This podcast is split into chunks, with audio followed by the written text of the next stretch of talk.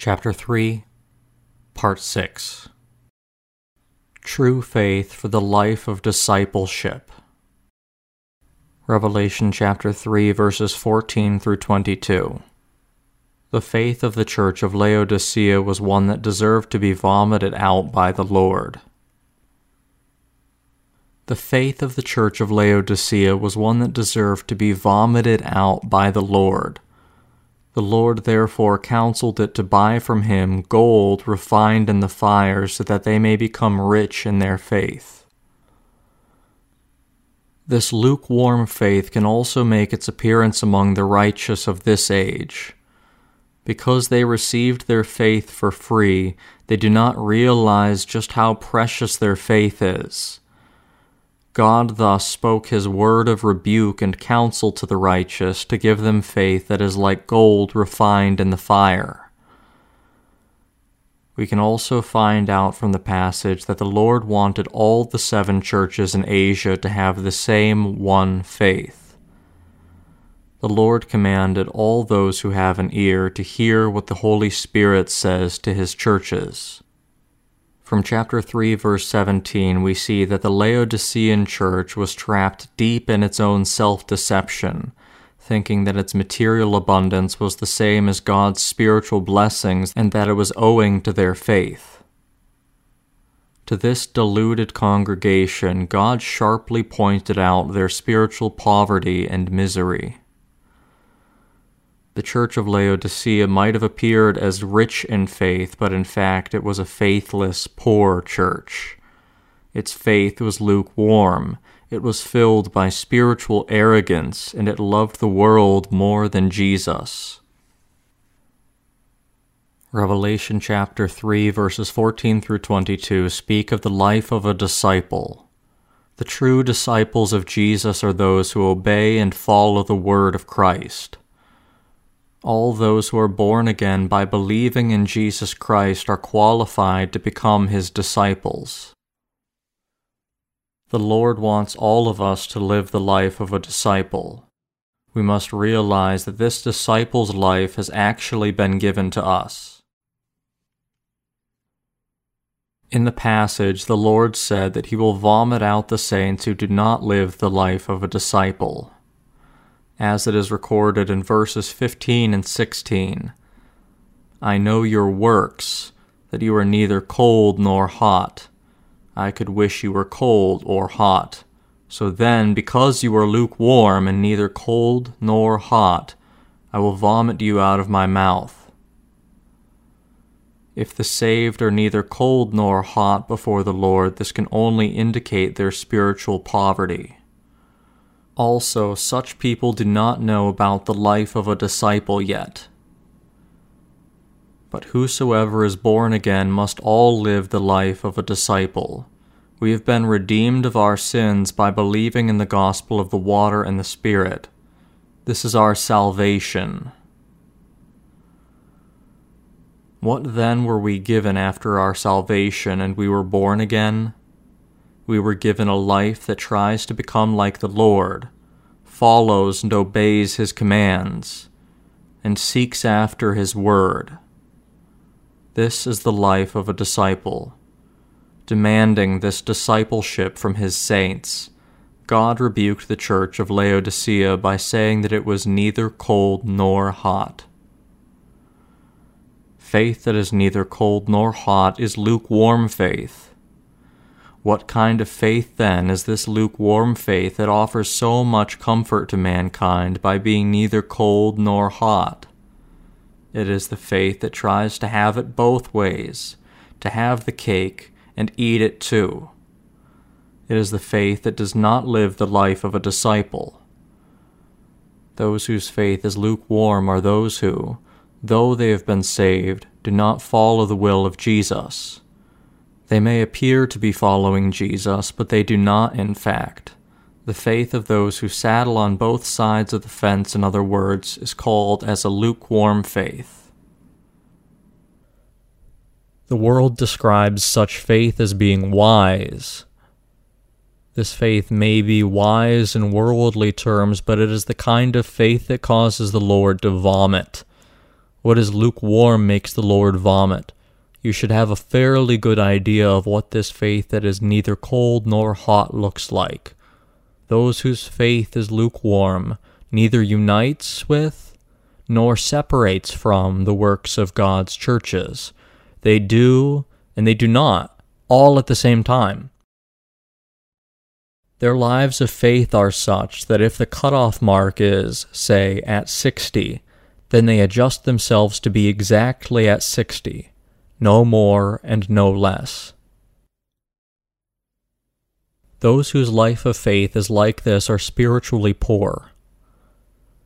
As the verses 17 and 18 say, Because you say, I am rich, have become wealthy, and have need of nothing, and do not know that you are wretched, miserable, poor, blind, and naked, I counsel you to buy from me gold refined in the fire, that you may be rich, and white garments, that you may be clothed,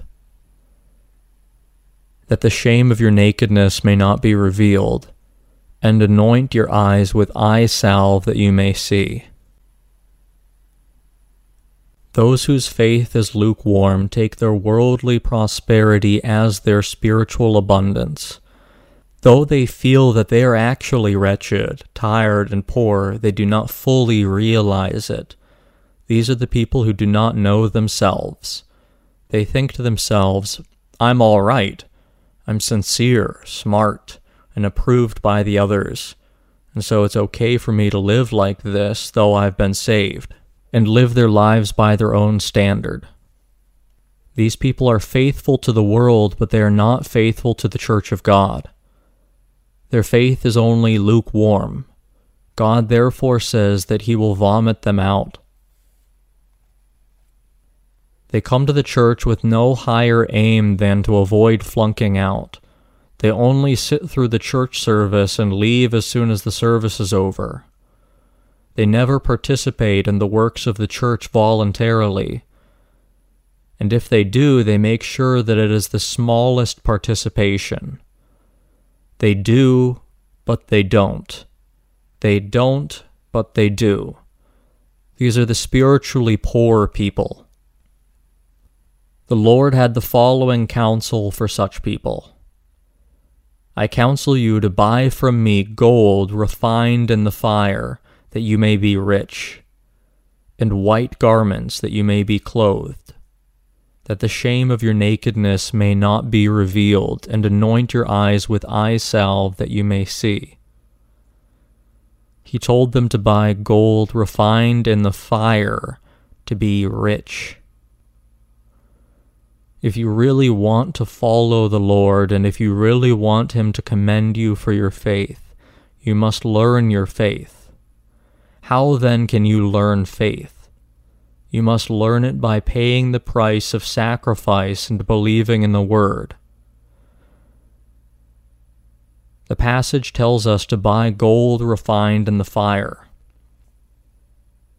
This means that there are many trials and tribulations for us when it comes to following the Word of God but all such trials and tribulations can be overcome by believing and following the Word of God. By doing so, our hearts become refined, giving us the faith that recognizes the Word of God as the truth and believes in it wholeheartedly. This is the faith that is like pure gold. To gain true faith, you must thus pay the price of sacrifice, for without paying the price of sacrifice, we cannot learn faith. In other words, we can never learn faith without going through hardships.